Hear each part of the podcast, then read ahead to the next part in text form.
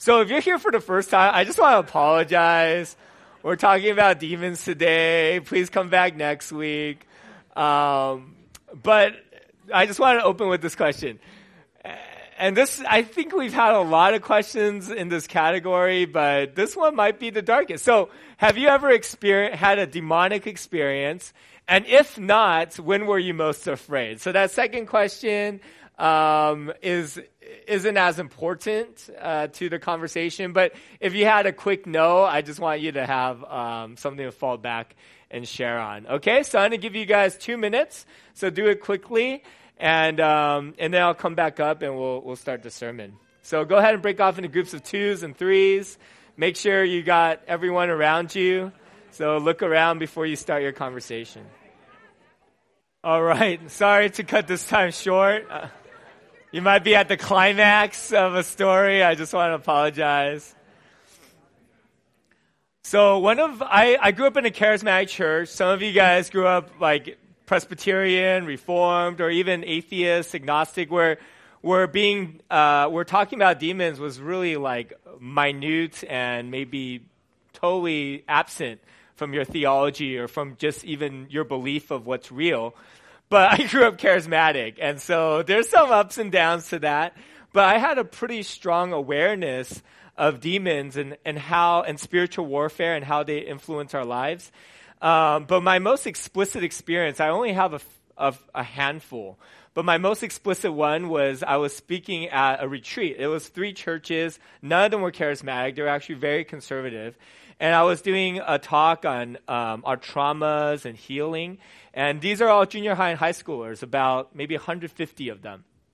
And as I'm speaking, I just hear this shriek, high pitch, almost like Disney witch shrieking as she has a cauldron, and she's brewing something. It was like that pitchy, but super loud and chills everywhere. Everyone turned around and I totally stopped my sermon. And then as I was walking to this scream, I see this girl contorting on the floor.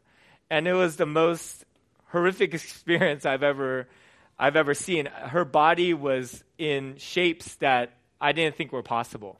And so I sent everyone up to their room, and some of the kids are crying. I wanted to cry. And then we just started praying for this young lady. This was probably 10 years ago. And I remember just being deathly afraid.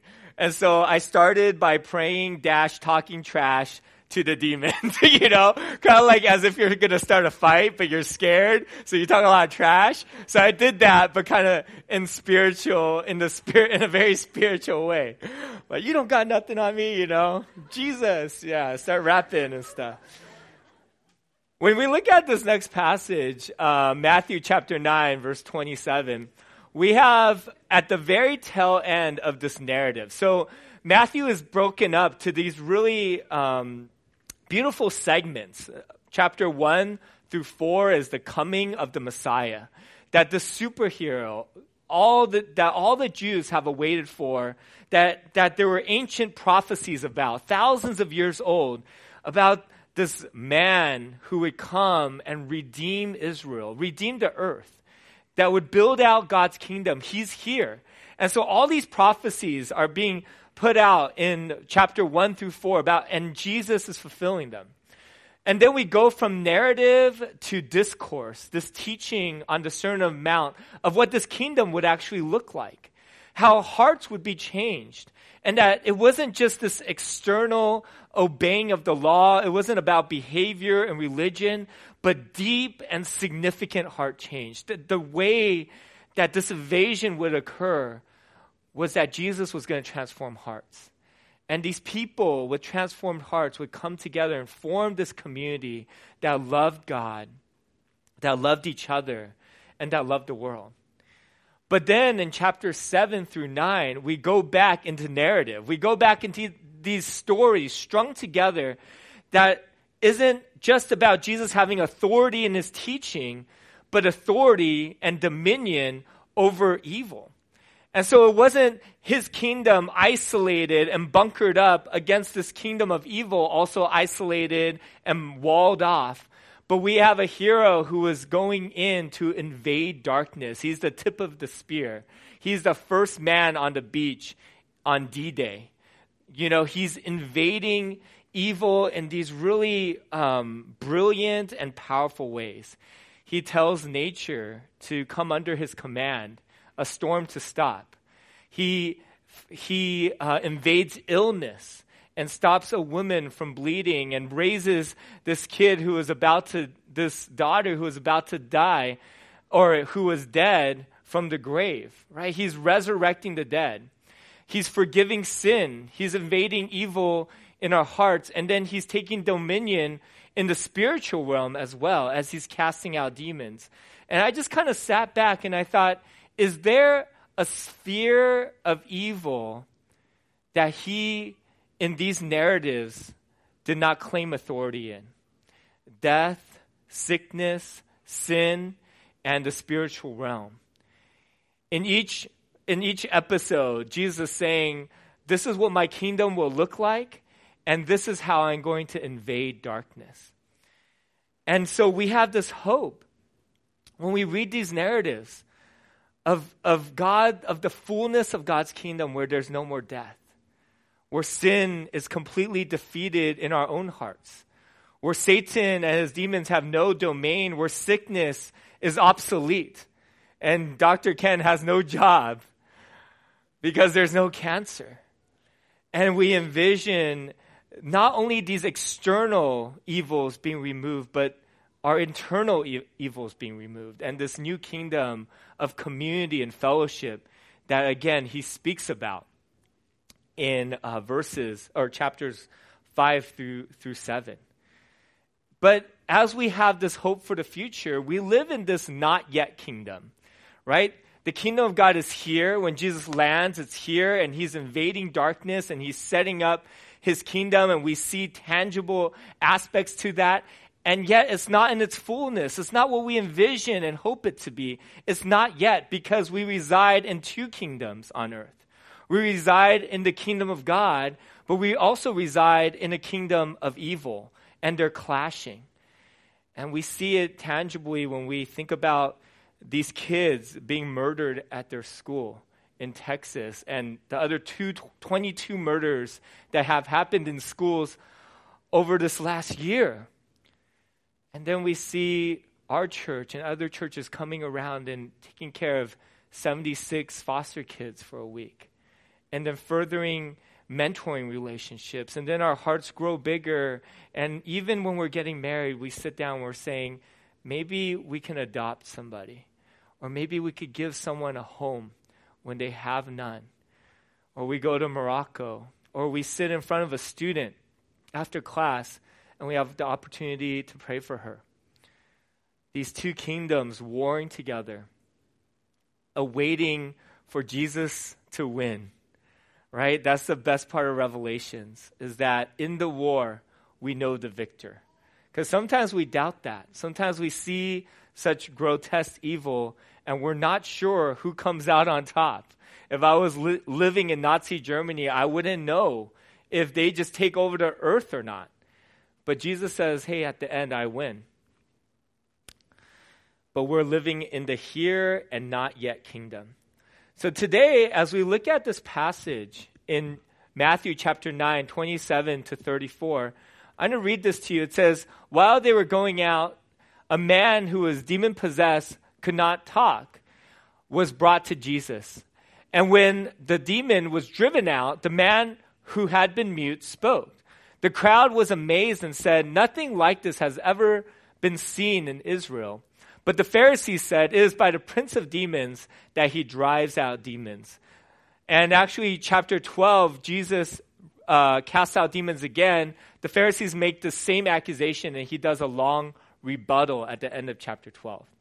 So almost every Sunday, we do exegetical preaching, meaning we look at the passage and we talk through it. But today, I'm veering off, which I'm always conflicted about, but I want to build a theology of demons, because much of our church is comes from a more conservative background, which I have a, you know, I like that as well. But we really don't have a lot of categories for how to interact with demons and how to fight them for spiritual warfare. And so we have this one category of people being completely possessed by demons. And then the story I shared. Oh, sorry. Of course something happens. Okay. And then we have nothing else, right? So we have one category, and I had a lot of conversations with you this week. Most of you are like, I have no idea how us and demons interact, or if there are demons in my life interacting with me or influencing me. And the only category we have is this kind of really out there, eyes rolled out, speaking in a different voice thing. So it's that or nothing. But I hope that today, as we talk about spiritual warfare and the interaction between our lives and demons, that in some ways it would feel normative and not scary, and yet, but we can reflect on our own lives and see aspects in which we have an enemy that maybe we've never fought before, but we should turn and fight. Maybe a good example is sometimes when Satan and his demons can operate in our lives covertly, you know, they're lying to us, they're attacking us, and instead of punching them in the face, we turn around and we punch our mom, or we punch our sister, or we punch our brother in Christ, or we punch ourselves, because we don't have this category of an enemy that we're supposed to respond to in biblical ways. So here's a spectrum of a demonic or spiritual warfare in our lives. There's full-on possession.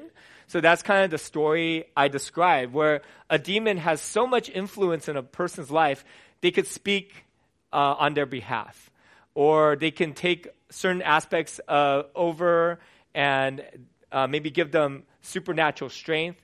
Josh Garcia and I was having a conversation where part of his residency in pharmacy was visiting psych wards.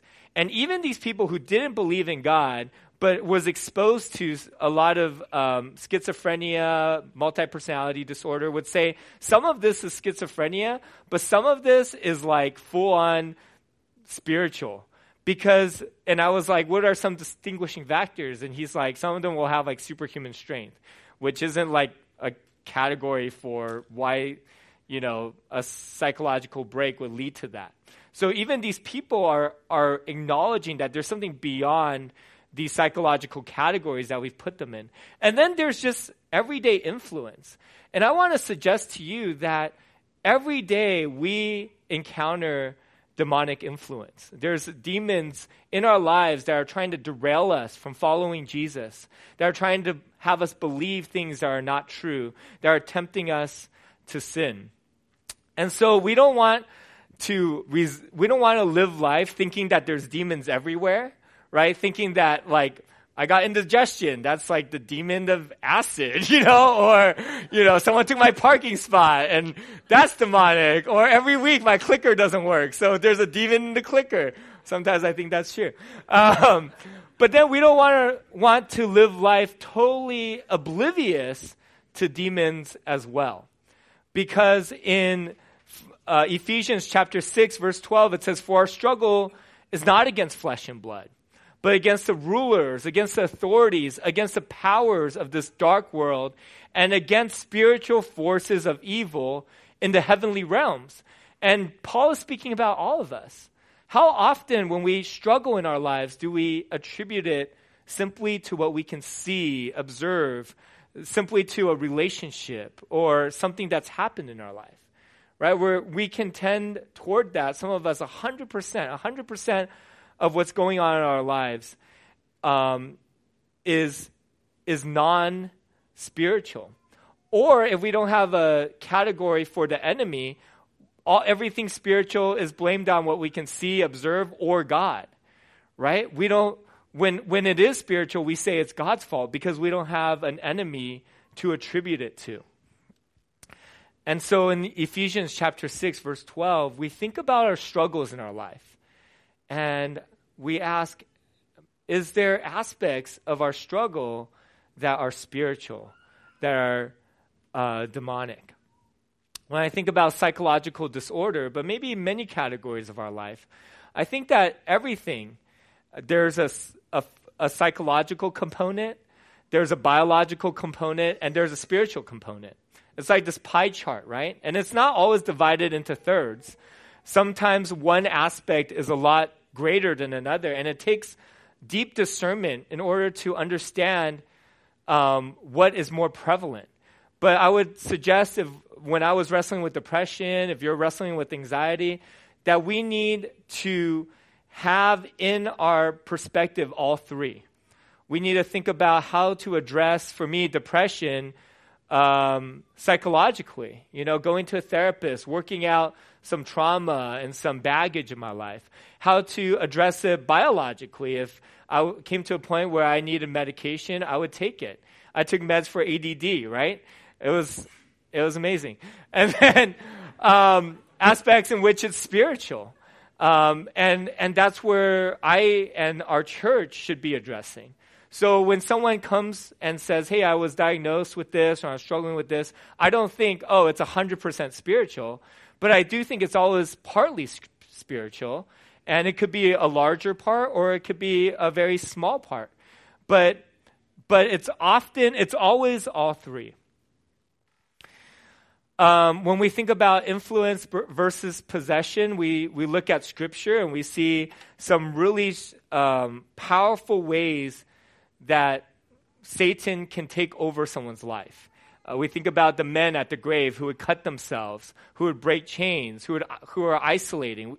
I think about how suicide or suicidal thoughts is always very. There's always a dark influence there, right? Or when we think about school shootings, child abuse, rape, murder, there's none of those things that happen without strong influence from the evil one, capitalizing on our desires and the things that we maybe naturally think are evil because we're born as sinners, right? And even when we become Christian, there's these patterns of sin that reside in us, but Satan comes in and he amplifies those things. Or we face a situation and he turns it so that we hate God or we hate the people around us. You know, the way Satan fights, he's like the dirtiest fighter in the world, you know? Like he doesn't square up, put on gloves and fight with rules on. He waits for you to turn your back. He goes for the eyeballs, you know? He waits for you to fall asleep. That's the kind of fighter he is. And so, anyways, there's some really large ways in which Satan can have power over our lives. But I haven't seen that kind of possession too often. And when it happens, it's because we've given permission for Satan to come into our lives to that degree. If it's a full-on demonic possession, it's because there's this long path in which more and more we welcome this other person into our lives. So most of us don't play with that. Some people do. And that's how possession happens. But influence is kind of every day. Every day, Satan, again, lies to us, accuses us, tries to derail us from God's path. And as the influence continues to grow, these thoughts of bitterness or hate or anger starts to consume us, or greed, and it's all we think about, right? And then our actions are always tethered to our thoughts, and so it doesn't become just a lie we believe. It starts to dominate our relationships, our activities, our behaviors, and so that influence spectrum, when you think of it growing, can become extremely detrimental as well. Anyone questions or everyone's following me? This is kind of like Demonology 101. So that's what we're doing today. Okay, we're actually we're closing it off. I hope to land in very practical ways. I want to say also that when you look at Scripture, I think it's intentionally proportioned. And so Jesus takes up a lot of the Bible, right? There's like 4 Gospels. Most of the New Testament is fleshing out the gospel and what the gospel means in our lives. Jesus at the end of John says, all of the Old Testament is about me. So you see, when you look at this temple, sacrificial system, David, we think about all of them as foreshadows of Christ. And then when you think about demons and you look at the verses, I've pretty much read, I can read all the verses about demons in about an hour. There's not that much. And so when it comes to proportions, I think that we give enough attention to spiritual warfare, but to the proportion of Scripture, which is about less than 5%. Does that make sense? So being obsessed over it, being afraid of it, having that as your focal point in your spiritual journey is very unhealthy. And yet we need to be aware. And so, you've heard me preach, if you've been around, 100 sermons. This is my first sermon on demonism. And I think that's about correct proportions with Scripture. Another analogy I'll give is that I used to love mountain biking, and I was pretty good at it. I got extremely proficient, and there are times where there's this huge boulder on one side and a cliff on the other. And if you're a noob, if you're new to mountain biking, you're focused on either the boulder or the cliff, right? And that's all you see. And the problem with that is where your eyes are, that's where your bike is going to go as well. So an experienced biker, they'll take note of the boulder, they'll take note of the cliff, but I'm focused on the 4 inches to thread both the boulder and the cliff. That's where 95% of my attention goes. And in the same way, we want to acknowledge, again, spiritual warfare. We want to say that it's real, that it's a part of our lives, and at the same time, that's not the focal point. Right? If we don't acknowledge the cliff, we might fly off of it. So that's not good. But if we stared it down, that we might fly off of it as well. So how do we keep our eyes on Jesus, on the gospel, on living missionally, on love, and yet at the same time acknowledge that there's a real enemy that wants to attack us? That's what I hope we can go today. So, again, lots of conversations. Dave shared an amazing sermon last week. I was so blessed by it. And he gave me some of this as well. A great way to understand how Satan schemes and takes place in our life is understanding his names. There's about 25-ish names of Satan in the Bible. Here are the ones that I think are most prevalent, especially when it comes to this influence side, this everyday side. And I do hope that we would think about how in everyday life we can fight this enemy, okay? So if you feel like Satan's dominating your life, that you're hearing voices that are away from the Lord, I would love to talk to you about that and pray with you. But every day, but as a Christian, I kind of want to talk about kind of the everyday side of spiritual warfare. The first is that he's our accuser. And it says, for the accuser of our brethren has accused them before our God day and night. And in Revelation chapter 12, he's been cast down. But right now, Satan is accusing us before the Father.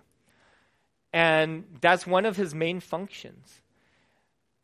And I wonder if we have heard Satan's accusations in our life and have identified it as coming from him. Now, he could use, our community, our parents, or other people as conduits of his accusations, but really he's the originator of it. And so if we think hard enough, all of us have heard his accusations. And I wonder if you can identify some of those lines in your life, how you're not valuable, or you're unloved. He'll accuse us of not really being a child of God. He'll accuse us of our worst sins and try to have that define the rest of our value. So what are the reoccurring accusations that Satan brings up in your life about your value, about your identity. You know, it took so many years. I started ministry too young, and I did too much. At 17, 18, I ran a junior high and high school ministry. Some weeks I would lead worship and preach. And poor Ben was subjected to that, right, in his early years. That's why he is the way he is. I'm just kidding. But awesome, of course. But, you know, I honestly have some really deep regrets in the way I've treated people and shepherded people in those early years of ministry. And for years, I would just be driving, I would be eating something, and all of a sudden this memory comes back and how I was just like really rude to a volunteer, or how I didn't represent Jesus at all to a student. And I would just be haunted by it. It was like, it just kind of came up out of nowhere. Literally, I'm driving, listening to music, and boom, I would get this memory. And it would just take away my joy of ministry. And I would say to myself, I'm not a good pastor. I shouldn't be doing this. Out of nowhere. Are there lines of accusations in your life that Satan will just blindside you in?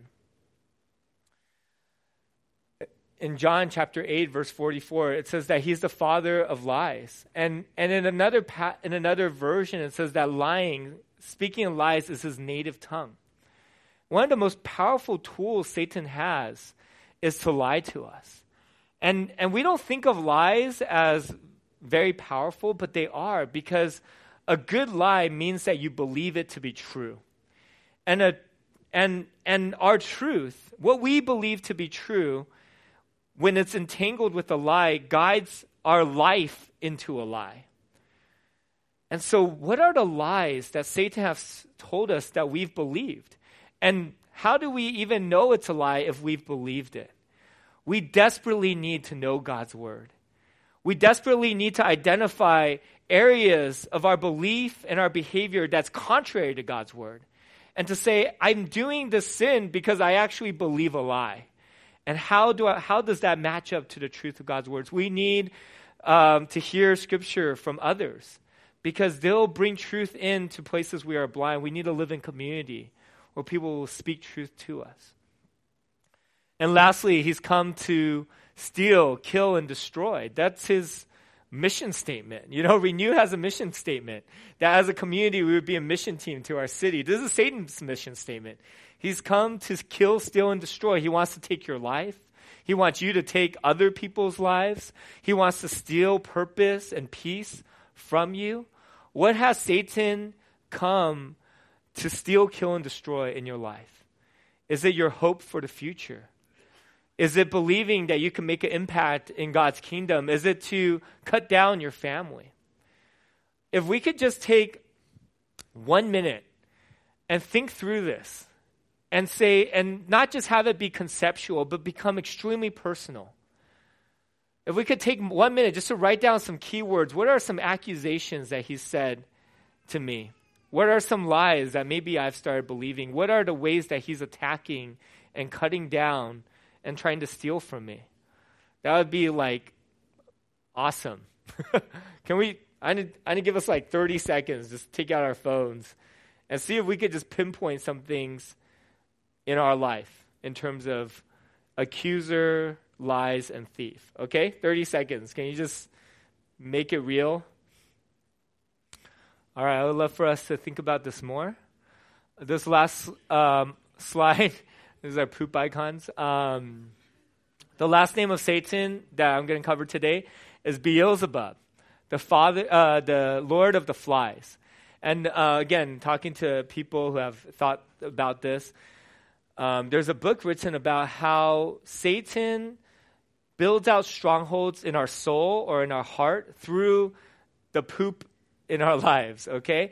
And so when we carry bitterness, when there's something that we're not willing to ask for forgiveness of, when there's a place in our life that we're not surrendering to Jesus, we're holding on to it, when there's addiction in our lives, those are places that we have opened up for the enemy to have some strongholds in, right? And so when you think about, when I think about my sin, it's like this area of my soul or my heart that Satan just can attack anytime And it's a weak point.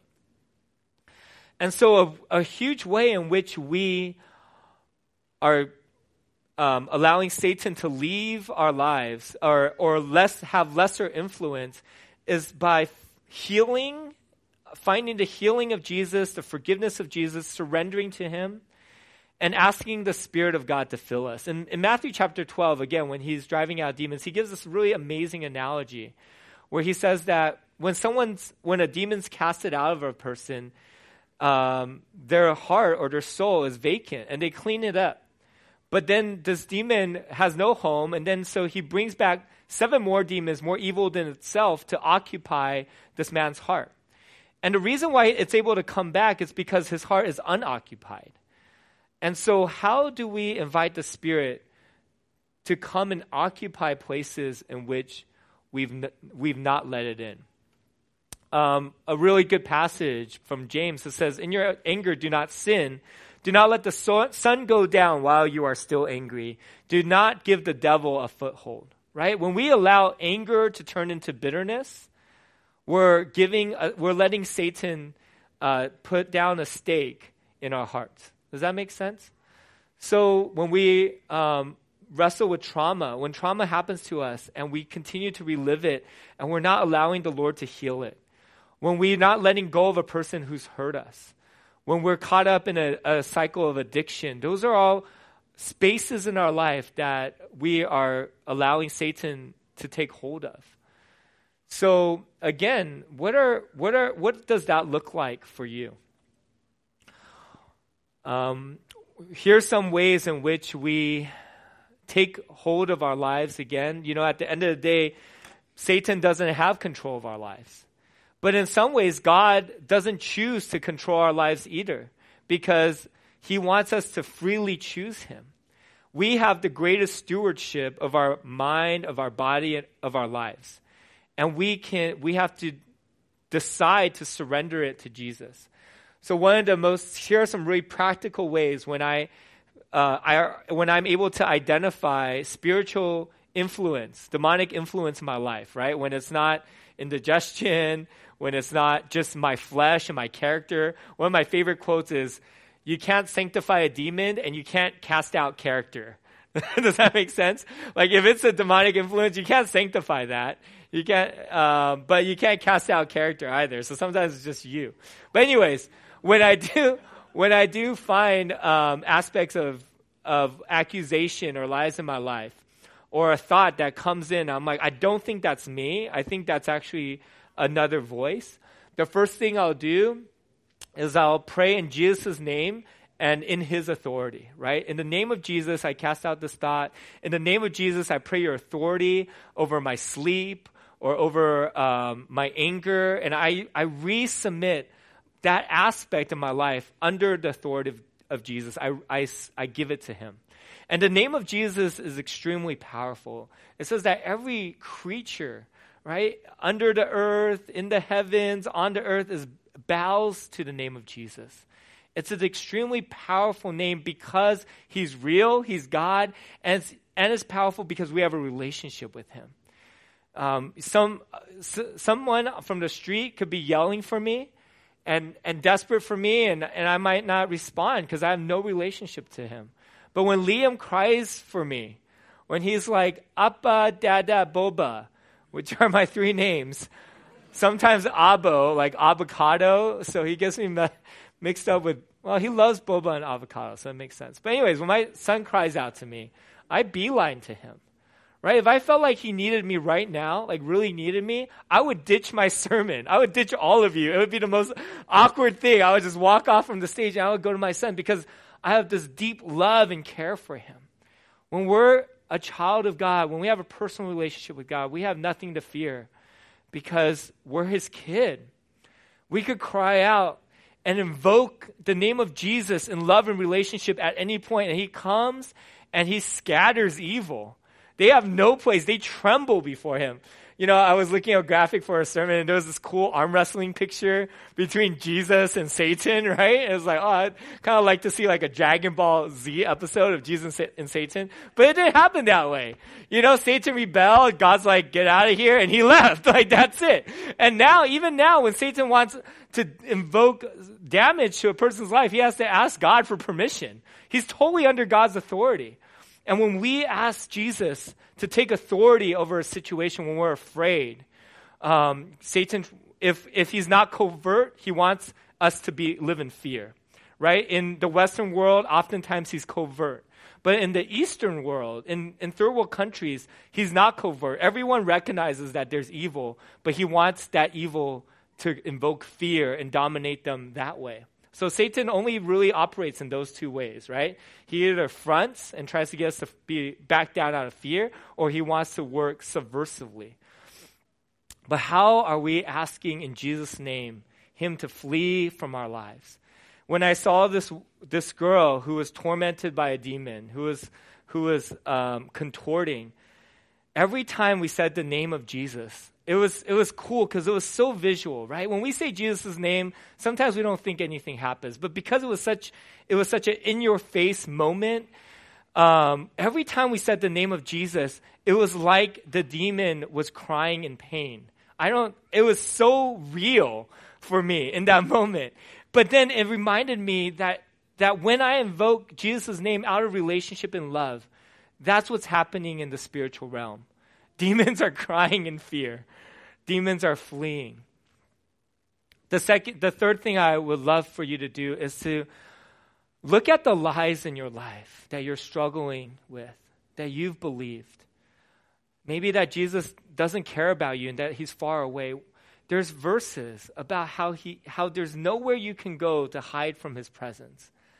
Sit down and memorize scripture that can be a sword where you directly cut down the lies of the enemy, right? If you feel unforgiven for a certain sin, there's verses that says God is faithful to forgive you, that he blots out your sin, that he separates your sin, your transgressions as far as the east is from the west. So you hear that accusation and then you memorize the scripture and you do what Jesus does, right?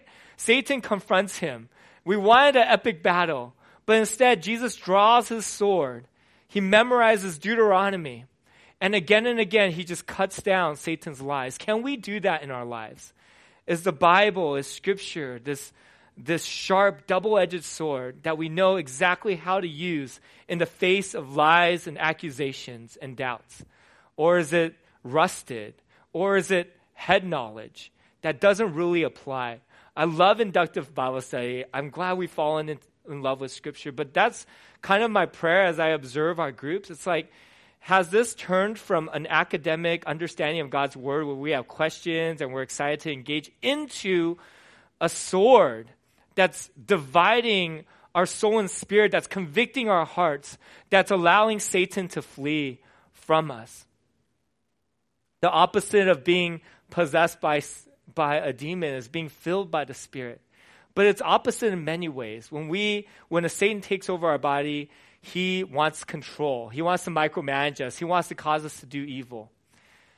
But when we allow the Spirit to fill us, he empowers us to live freely, right? It's a person restricted to the bed, dying of sickness, versus someone who's fully healthy, being able to rock climb and play volleyball and pick up their kids and put them on their back.